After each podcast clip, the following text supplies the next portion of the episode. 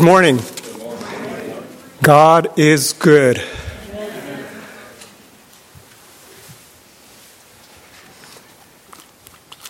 As I was preparing for this message, it's amazing how God brings people to both affirm and to bring new information and new insights. I, I was sent a uh, sermon from my sister in law's mother in law that just touched on this subject.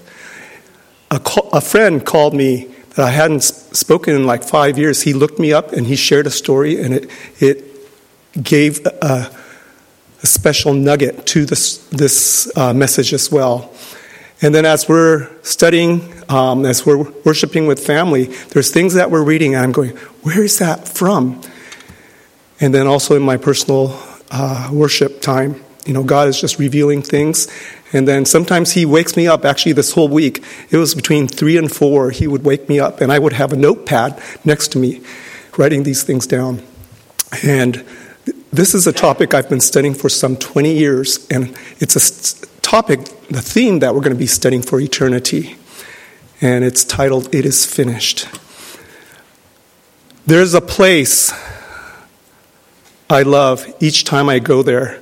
I experience breathtaking grandeur and awe and wonder. After driving for miles on a windy mountain road, you finally reach a tunnel. It is a long, damp, pitch dark, foreboding tunnel. I know because I've turned off my headlights on many occasions.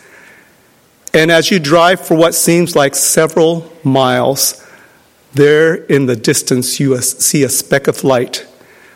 As you drive towards that light, it gets brighter and brighter. And then it opens up to a breathtaking, epic view, a spectacular, awe inspiring view of the Yosemite Valley. It is a breathtaking wonder, a timeless experience, the beauty indescribable, a view of a unique grand masterpiece with every passing season, an unforgettable portrait of beauty and tranquility sculpted by our Creator God that burns into your mind's eye. Awe and wonder. Have you personally experienced awe and wonder? Have you personally experienced it up close? For our son's 16th birthday, the two of us, father and son, experienced this awe and wonder up close. The Half Dome climb, a near 18 mile round trip climb. It was like a Mount Moriah experience where I didn't tell my wife what I knew about this adventure so that she wouldn't worry or discourage us from having this once in a lifetime experience. I didn't tell her we were flying on 9 11 and that a climber had tragically died this climb six days before our trip. The hand of God was clearly evident on this trip. We had prayed earnestly that God would open the doors if it was His will so that we could do this climb. Since the climb had become so popular, a lottery system was established to limit the number of climbers using the cables, a necessary access for the final ascent, in a given day to 300 people. The likelihood of getting the required ticket was around 20% according to their statistics. And the request could be made only two days before the anticipated climb. So I applied on Tuesday before the Thursday climb, and I did not hear back. So I applied again on Wednesday, the morning we were leaving for a Friday climb. While at the airport, I got a response back saying, Cables on Half Dome lottery result announcement. Congratulations for this Thursday request. And then shortly after that, at the next airport, I received another message congratulating me for the Friday climb. God had miraculously provided not just one day, but two consecutive days, beautiful days. We tried to climb on Thursday, but since we got to our lodging late, we were not on the trail until about 8 a.m. After an hour of hiking, we aborted the climb because I was too exhausted to continue. But we thank God that He had already known this and that He had provided us with another ticket for the following day. So on Friday the 13th, we got up at 3 a.m. and we were on the trail by 5 a.m. Using headlights for the first one and a half hours of the hike, we made our way up, carrying a loaded backpack with food and plenty of water and camera gear. After five and a half hours of hiking, gaining 5,000 feet, we reached the back of this granite monolith for the final ascent. The most dangerous part of the, of the trip. We harnessed up and clipped into the cables to climb to the top of Half Dome. This was indeed the most memorable and unforgettable father son trip. I will cherish this father son climb, the awe and wonder and the grandeur of God's creation we experienced together for the rest of my life. This is the view from up top of Half Dome. And I wish I could take all of you there because it's, it is an amazing experience, amazing view. And I know some of you here have done it. And I, I know when we shared this with Alana and she saw the picture, she goes, That's on my bucket list. So I hope and pray that some of you, as you watch, the, hear this story, that you will, God will provide you the opportunity. There's a saying that says, Live your life to the fullest, take the most out of each hour, each day, and each age of your life. Then you can look forward with confidence and back without regrets.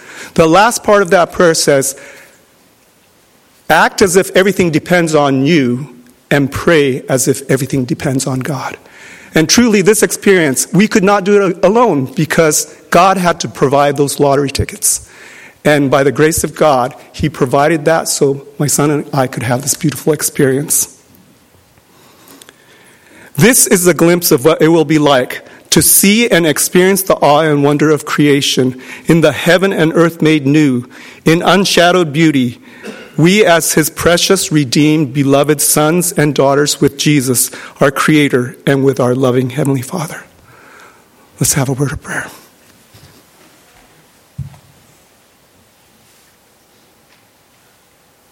Dear gracious Heavenly Father, as we explore the profoundness of the cross and what, what you said. And those words, it is finished. Father, that's a subject we're going to study for eternity. I just pray that your Holy Spirit may be poured down on each one of us, on me personally, on each listener, in those that might be listening online, Father. We need to desperately see your glory. Because in seeing your glory, we are transformed into your likeness. And to be able to see you face to face, we need that transformation. And we desperately plead for that. We thank you and praise you for answering our prayer. In Jesus' precious name we pray. Amen.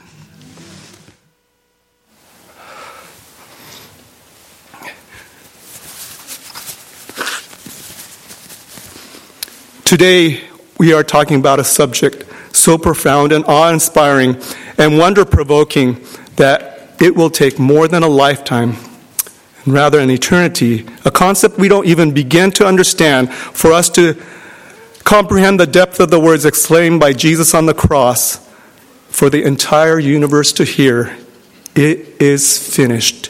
John 19:30. This is an ongoing study that I have been doing for the past 20 years and have never had the opportunity until now to share this. During the week the world remembers Christ's death, burial, and resurrection. What we learn today is a drop in the bucket compared to the vast ocean of understanding we will someday have in the earth made new as we study this subject of Christ's boundless love that was manifested on the cross for fallen humanity. I will have a detailed handout of this discussion uh, at the end of uh, the message. Uh, the deacons and the elders will hand it out. It's this time it's a six-page handout, and I'm sorry, it's in a eight font size because there's so much. But I hope and pray that that will be something you look and study and go beyond that because the study is endless. And it would have taken at least a couple hours to go through all that. It is finished. These words are the most profound words spoken by Jesus Christ because, when correctly understood, these words have divine power to radically transform lives. In 1 John 5 7 and 8, it says this For there are three things that bear record in heaven the Father, the Word, and the Holy Ghost. And these three are one. And there are three things that bear witness in earth the Spirit, the water, and the blood. And these three agree in one. When the words, it is finished, was shouted by Jesus on the cross, at that very moment, the inner veil of the temple was rent in two by an unseen hand, revealing the most holy place where the Shekinah glory once presided. It was here that, that three specific items were placed in the Ark of the Covenant Hebrews 9 4, each representing the unique member of the triune Godhead by having one sole purpose to bring God's people into the presence of the Holy God. The first one is the tables of the covenant, the Ten Commandments, that represents God the Father. The second, manna, which represents Jesus. The third, Aaron's rod that budded. That represents the Holy Spirit. Thy rod and thy staff, they comfort me. He is our comforter, teacher, spirit of truth, guide, spirit that quickeneth and gives life. He reproves the world of sin, righteousness, and judgment. On earth, there are also three things, and these three things pointed to the mission of Jesus and the purpose for him coming to the earth. And there are three things that bear witness on the earth the Spirit, water, and blood. And these three agree in one. They are the three baptisms Jesus had to undergo to fulfill all righteousness. Matthew 3:15. His ministry began at his baptism and was fulfilled on the cross when he shouted to the universe, It is finished. At the beginning of his ministry, he was baptized by water. Because he needed to be baptized? Because there was sin? No, it was for us to represent us. And then the baptism of the Spirit. And then where the God the Father says, This is my beloved Son. And the baptism of the blood, where John the Baptist says, Behold, the Lamb of God, which takes away the sins of the world. At the cross, when he says it is finished, it's the fulfillment of those three baptisms that took place at the beginning of his ministry. When he said that, Jesus was indeed the perfect Son of Man. That's the water. And the baptism by the Spirit, Jesus undeniably the perfect Son of God. And the baptism of the blood. By the highest court of the land, Pilate, Jesus was declared innocent when Pilate proclaimed, I find no fault in him. It was then that he was declared to be the pure, spotless Lamb of God. Jesus had to be perfect in every way to fulfill all righteousness, righteousness and to die as such, showing God the Father's hatred for sin, but also revealing the depth of the Father's love for us as his children for our eternal salvation. As the perfect Son of Man, Jesus Christ overcame Satan as the second Adam. As the perfect Son of God, the cross vindicated and revealed the true character of the Father. The cross revealed also the true character of Satan. And the dragon was cast out, that old serpent called the devil, and Satan, which deceiveth the whole world. He was cast into the earth, and the angels were cast out with him. Those same t- four titles are given again in Revelation 20 Dragon, which means the destroyer, and this is in Greek. When you look up serpent, it means deceiver. Devil means accuser. Satan means adversary.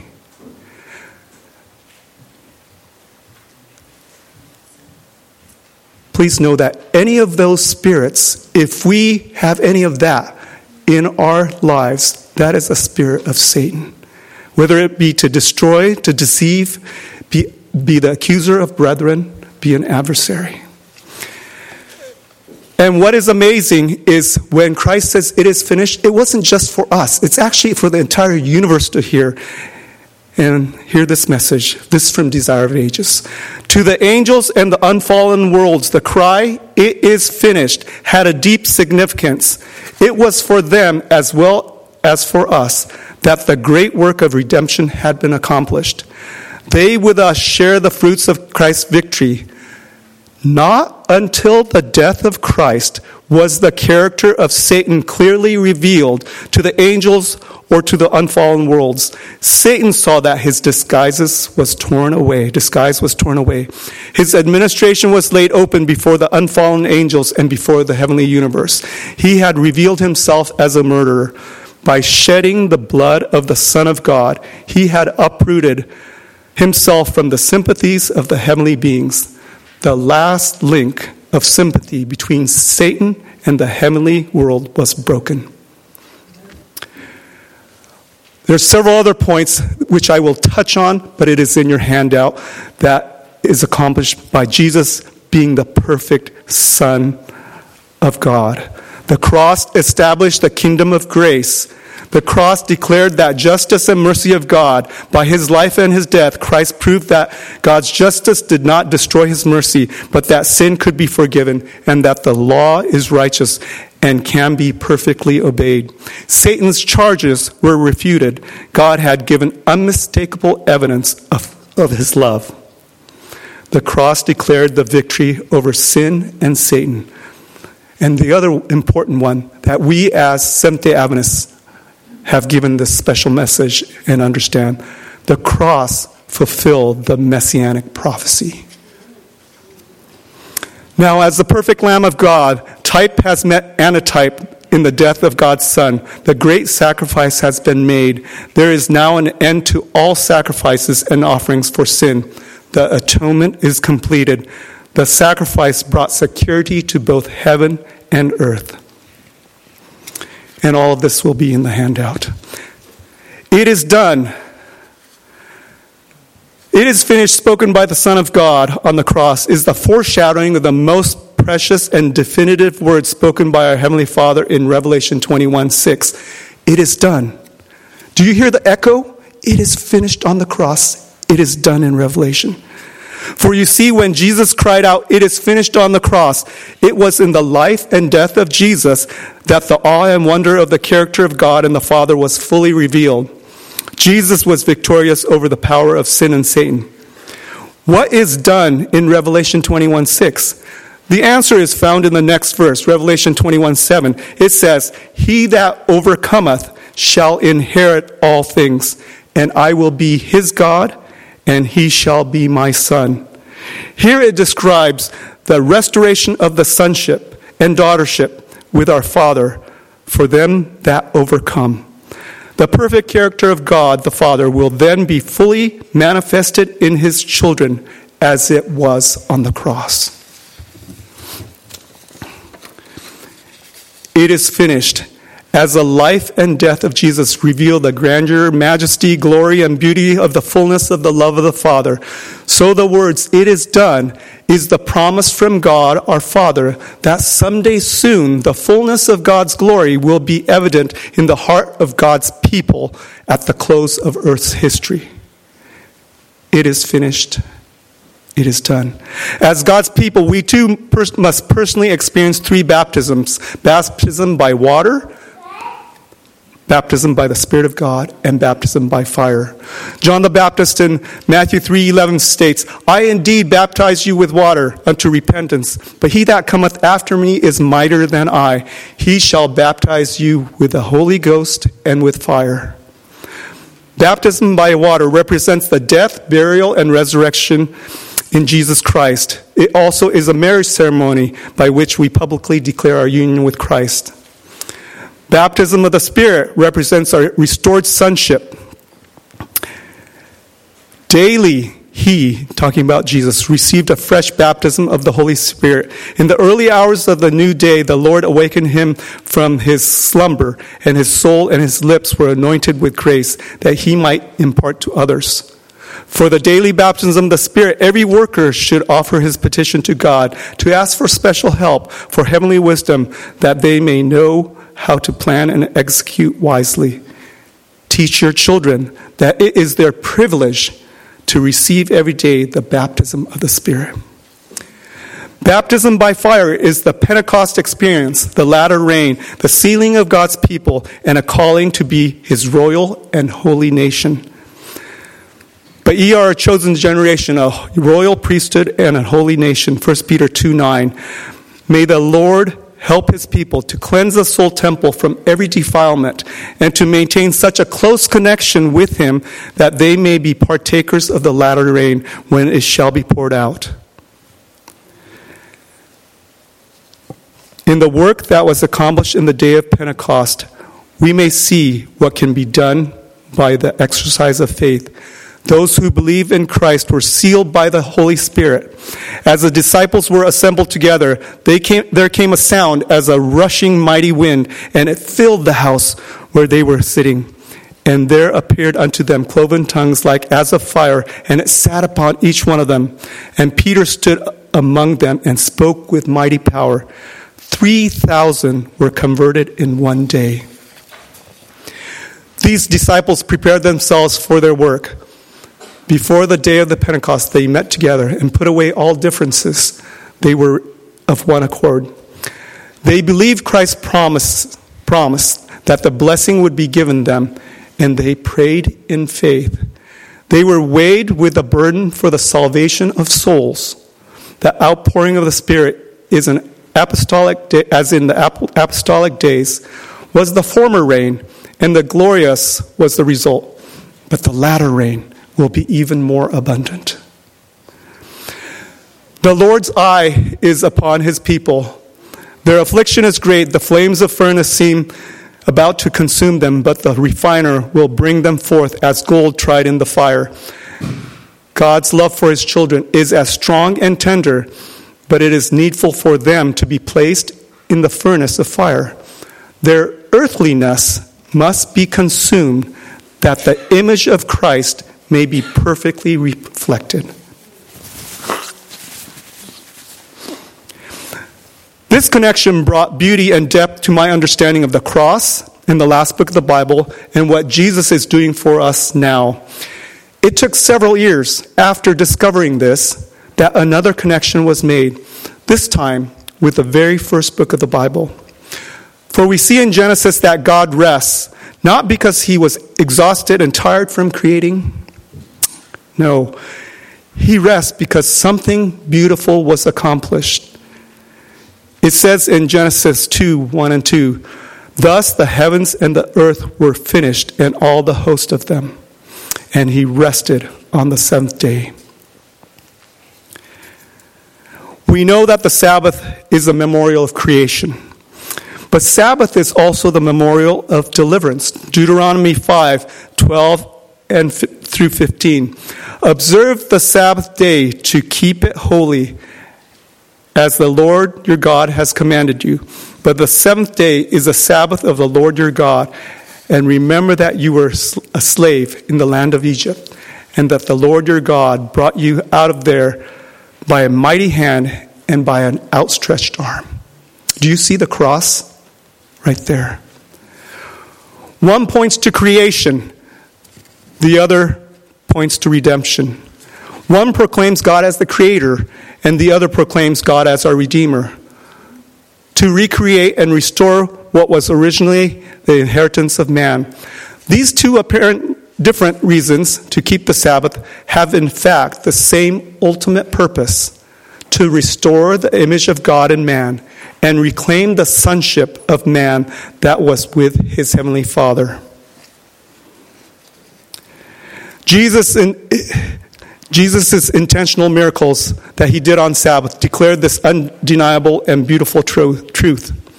In doing these miracles on the Sabbath, he shattered the false and burdensome teachings about the Sabbath and the traditions of men, and instead, he set the captives free.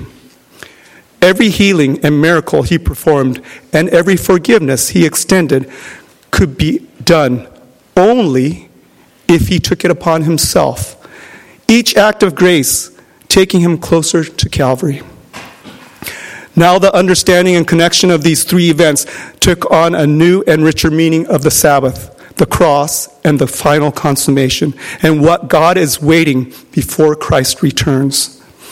The very first Sabbath in Genesis points to the tender relationship between the Creator and his beautiful son and daughter, Adam and Eve, who are an express image of their perfect Father. On the cross, when he shouts, It is finished, there is a perfect portrait of God the Father, an image that was lost by sin is now fully revealed in Jesus, the perfect Son of God. In Revelation, when God the Father says, It is done, the Father's perfect character is fully restored in the redeemed, and their heritage by creation and by adoption as precious children of God is reclaimed. This is the gospel for this spans the entire Bible from Genesis to the cross to Revelation. This sacrifice of Christ as an atonement for sin is the great truth around which all other truths cluster.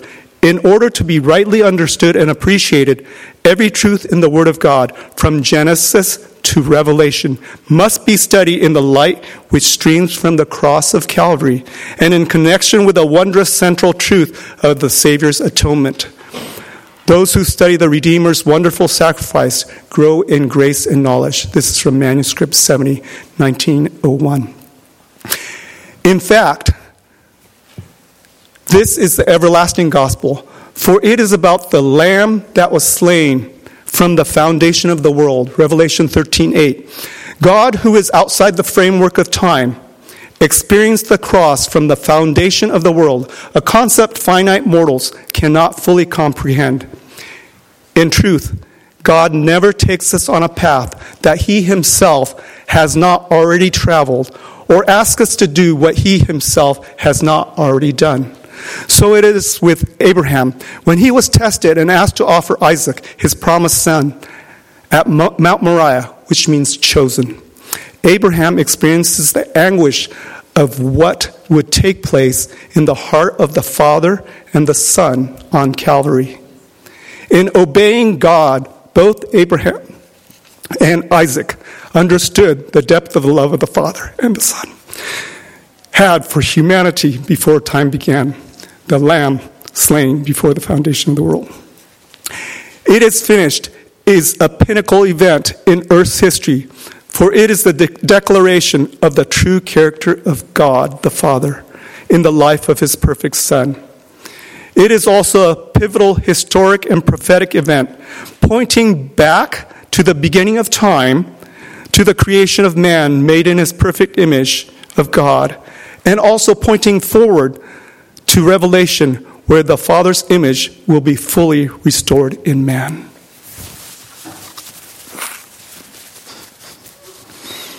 Worshipping the true God and observing his Sabbath will undeniably bring persecution to God's people.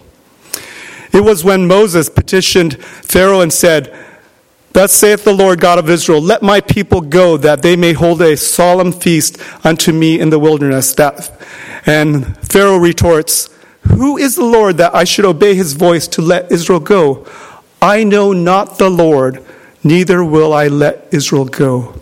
It was because of this request to keep the holy day that life became harder for God's people in Egypt. It is true worship of God that will bring persecution upon, upon God's people. So it was with Jesus Christ.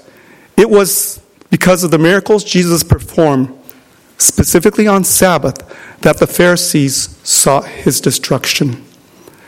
So it will be in our day, proclaiming the truth about God and worshiping him in, him in spirit and truth on his Sabbath day. The seventh day will undeniably bring persecution again to God's people. More importantly, a life that is touched by God's grace brings rebuke to the world and brings hatred towards his children as they are being transformed by his loving hand into the image of a holy God. And he said unto me, It is done. I am Alpha and Omega, the beginning and the end. I will give unto him that athirst of the fountain of the water of life freely. He that overcometh shall inherit all things, and I will be his God, and he shall be my son. The more we contemplate it, the more we contemplate the character of Christ, and the more we experience his saving power, the more keenly shall we realize our own weakness and imperfection, and the more earnestly shall we look to him as our strength and our Redeemer. We can be encouraged because the Bible is full of real life stories with real life struggles and failures. The sins that overcame Noah, Lot, Moses, Abraham, David, Solomon, and that even Elijah's strong spirit sank under temptation during his fearful trial. Jonah's disobedience and Israel's idolatry are faithfully recorded. Peter's denial of Christ, the sharp contention of Paul and Barnabas, the failings and infirmities of the prophets and the apostles are all laid bare by the Holy Ghost, who lifts up the veil from the human heart. But here's the promise. But seeing where they struggled and fell, where they took heart again and conquered through the grace of God, we are encouraged and led to press over the obstacle that degenerate nature places in our way. That's four testimonies, page 12. Even if, our, if we are overcome by the enemy, we are not cast off, not forsaken, and rejected of God. Sanctif- uh, SC 64. We can overcome, and through the power of his name, and by faith in his word, Thy word have I hid in my heart that I might not sin against thee. Psalm 119:11. God will give faith and grace to overcome. Faith comes by the word of God, then grasps his promises. Him that cometh to me I will in no wise cast out. Cast yourself at his feet with the cry, Lord, I believe. Help thou mine unbelief. You can never perish while you do this. Never. This is Desire of Ages 429. Yet we have a work to do to resist temptation. Those who would not fall a prey to Satan's devices must guard well the avenues of the soul. They must avoid reading, seeing, or hearing that which will suggest impure thoughts. The mind should not be left to wander at random upon every subject that the adversary of souls may suggest. This will require earnest prayer and unceasing watchfulness. We must be aided by the abiding influence of the Holy Spirit, and we must give diligent study to the Word of God. Wherewithal shall a young man cleanse his way? By taking heed thereto according to thy word. Thy word have I hid in my heart that I might not sin against thee. But the prayer that comes from the earnest heart, expecting that it would be granted, this is the prayer of faith. God, be merciful to me, a sinner. Divine help is to be combined with human effort. Oh, how many times we shall be discouraged and come to weep at the feet of Jesus over the failures and our defeats. Yet let none of us, let none seize our efforts.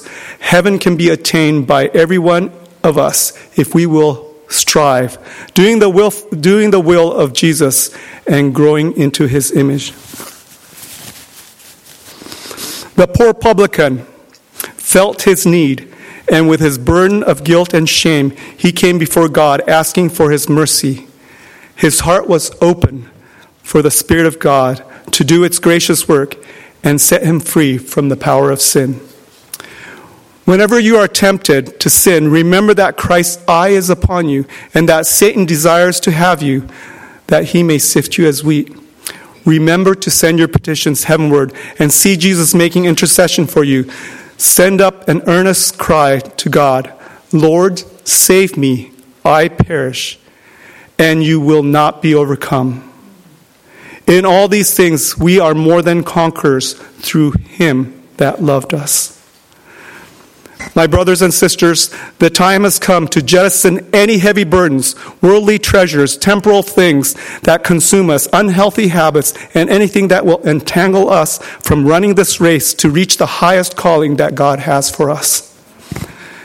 You may be in the tunnel of darkness and confusion, but I pray you will continue towards that light by taking the promise of God's word by faith. You, you will be soon walking on the path with a headlamp taking forward each step by faith towards the most amazing experience that you have ever experienced. Some of you may be burdened with guilt and heavy load while on this faith journey.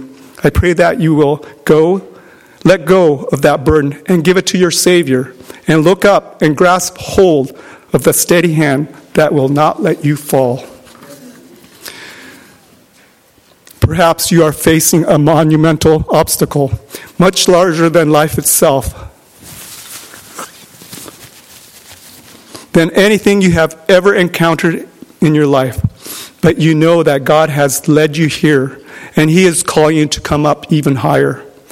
Secure yourself onto the rock of ages, letting go of every temporal, every temporal thing that weighs you down, and fill your heart and mind with eternal things that will uplift you, and soon you will be riding on wings of eagles, for He has promised.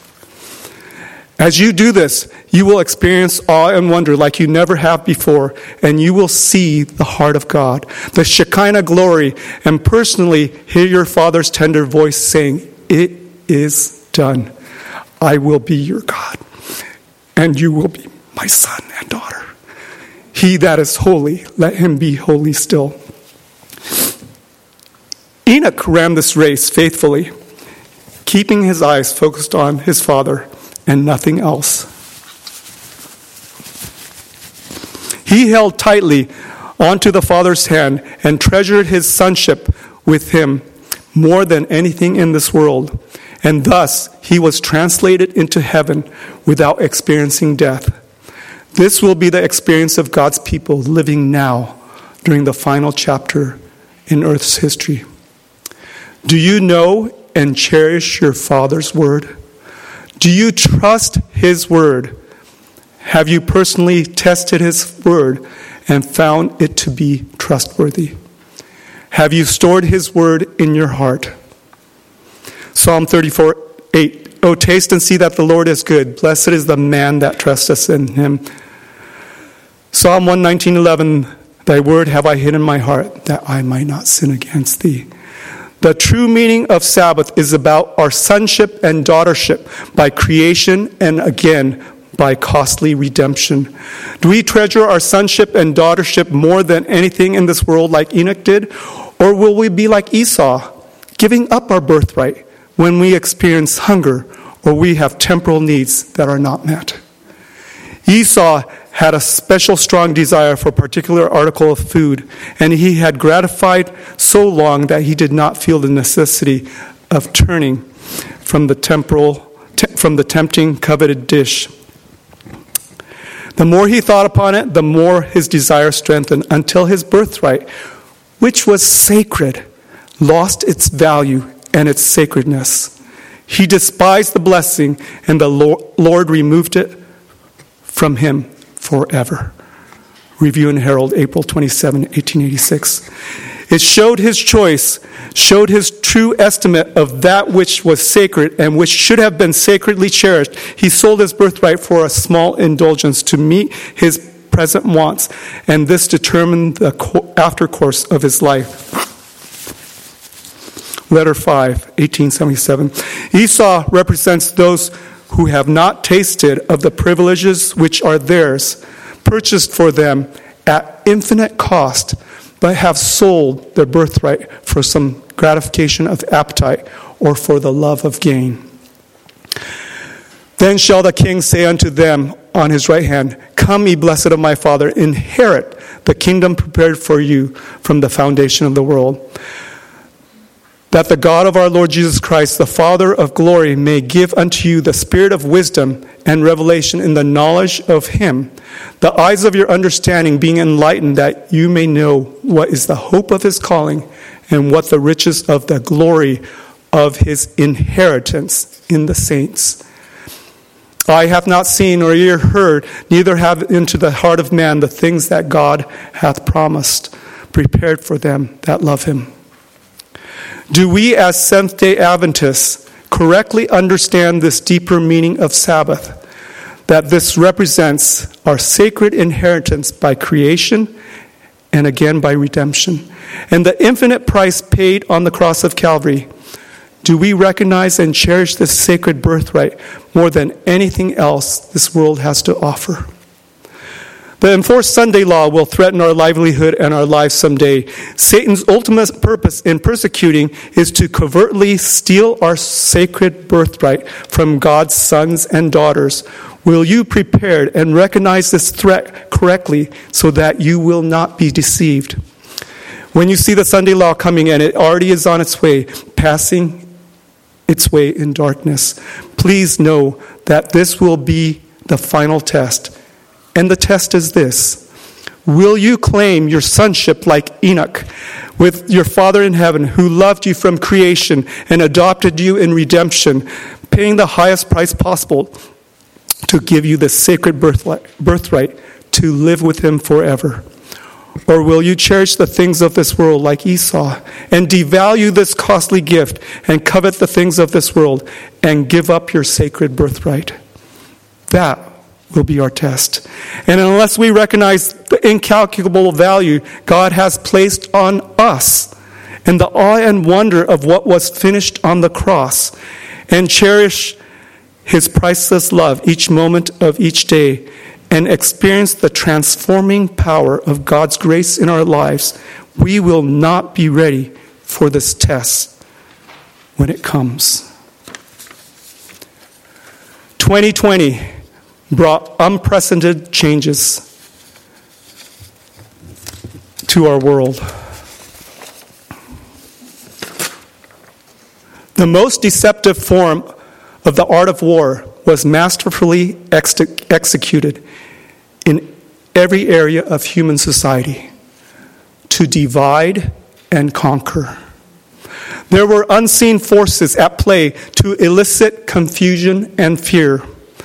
The principles of law and order that holds together the fabric of our society was castigated as tyranny. Morality was denounced as vice, and vice was embraced as the new morality. Free speech was censured as a threat to society. Any belief in absolutes were ridiculed and suppressed. The transforming power of love and the gospel of grace is now considered hate speech. The most vital question to the life of humanity was asked in 2020, but was never answered. And this question is this What is truth? re echoing the same question that was asked by Pilate at the most critical time in judgment, as it was in the judgment hall. So again, this question was never answered. History is repeating itself. We too are living in the judgment hour. The final judgment of humanity is upon us, and we too must ask this urgent question What is truth? How we answer this truth will determine our eternity, our eternal destiny, leading us on the path to either eternal life or to eternal damnation we have now woken up in 2021 to this new world of soft totalitarianism. It is upon this backdrop of confusion and upheaval that our world is in. We, as God's people, must hold dear more than ever before these precious, divine, life giving words of Jesus Christ I am the way, the truth, and the life. No man cometh unto the Father but by me. John 14, 6. There is a dominant narrative that silences all other narratives, be that right or wrong. But if the dominant narrative silences the divine narrative, we as God's people are doomed, for we will have lost the light of His glory and will then be living in utter darkness, confusion, and fear. It was not the multitudes or majorities that were on the side of right. The world arrayed against God's justice and his laws, and Noah was regarded as a fanatic. They asserted that if there were any truth in what Noah had said, the men of renown, the wise, the prudent, the great men would understand the matter. The world will be rocked to sleep in the cradle of carnal security. The multitudes are striving to forget God, and they eagerly accept fables that they may pursue the path of self indulgence undisturbed. My brothers and sisters, life and death is set before us. Many desired life, but made no effort to obtain it. They did not choose life, and now there was no atoning blood to cleanse the guilty, no compassionate Savior to plead for them. All heaven had united with Jesus as they heard the fearful words, It is done. It is finished. The plan of salvation had been accomplished, but few had chosen to accept it. And as the mercy's sweet voice died away, fear and horror seized the wicked. With terrible distinctness, they heard the words, Too late, too late. There was a shut door in Noah's day. There was at that time a withdrawal of the Spirit of God for the sinful race that perished in the waters of the flood. There was a shut door in the days of Abraham. Mercy ceased to plead with the inhabitants of Sodom. There was a shut door in Christ's day. The Son of God declared to the unbelieving Jews of that generation, Your house is left you desolate. There was a shut door in 1844. All who saw the light of the first and second angel mes- angel's messages and rejected that light were left in darkness. And those who accepted it and received the Holy Spirit with which attended the proclamation of the message from heaven, and who afterwards renounced their faith and pronounced their experience as a delusion, thereby rejected the Spirit of God, and it no longer pleaded with them. The door of mercy is now open, my brothers and sisters. But very soon it will be closed forever. Today, if you hear his voice, harden not your hearts. Hebrew 4 7. When the work of investigation shall be ended, when the cases of those who in all ages have, who have professed to be followers of Christ, who have examined and decided, then, and not till then, probation will close and the mercy of door of mercy will be shut. Great controversy 428. My dear friends, the door of mercy is still open. Will you come to Jesus and grasp hold of his mighty hand as we enter into this unprecedented as we are about to enter this unprecedented storm and claim your birthright tightly in your other hand? It is worth more than anything that this world has to offer. It is your birthright by creation and by redemption, purchased by the precious blood of the Son of God. Will you keep it so dear to your heart and value it more than life itself? Will you personally experience His transforming grace in your life? And know the depths of the heart that your Father in heaven deeply loves you and He wants you to come home to be with Him forever. Will you behold with me the awe and wonder of the cross. It is finished. It is done. He that overcometh shall inherit all things, and I will be his God, and he will be my son. We can overcome only by the blood of the Lamb. Will you place his precious blood on the doorpost of your heart?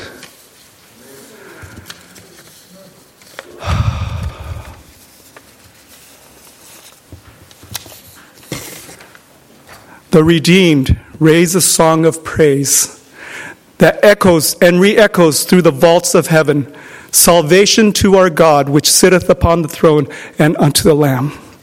It was with joy that was set before him that he might bring many sons and daughters unto glory, that he endured the cross and despised the shame. He looks upon the redeemed, renewed in his own image, every heart bearing the perfect impress of the divine, every face reflecting the likeness of their King. Are we seeking for his fullness, ever pressing toward the mark set before us, the perfection of his character? When the Lord's people reach this mark, they will be sealed in their foreheads, filled with the Spirit. They will be complete in Christ, and the recording angel will declare, It is finished. The entire world was baptized by water in the flood, and the world is now being baptized by the Spirit, and then will soon be baptized by fire. We are all being filled with either the Spirit of God or the spirits of demons. And someday we will be possessed completely by one or the other and be transformed into its image. Then, as we all come into the presence of God, we will experience either heaven or hell. For it is, in fact, the same place. For God is a consuming fire, Hebrews 12 29. We will then have been baptized by fire. For while God is to the wicked a consuming fire, he is to his people both a sun and a shield. Who among us shall dwell with a devouring fire?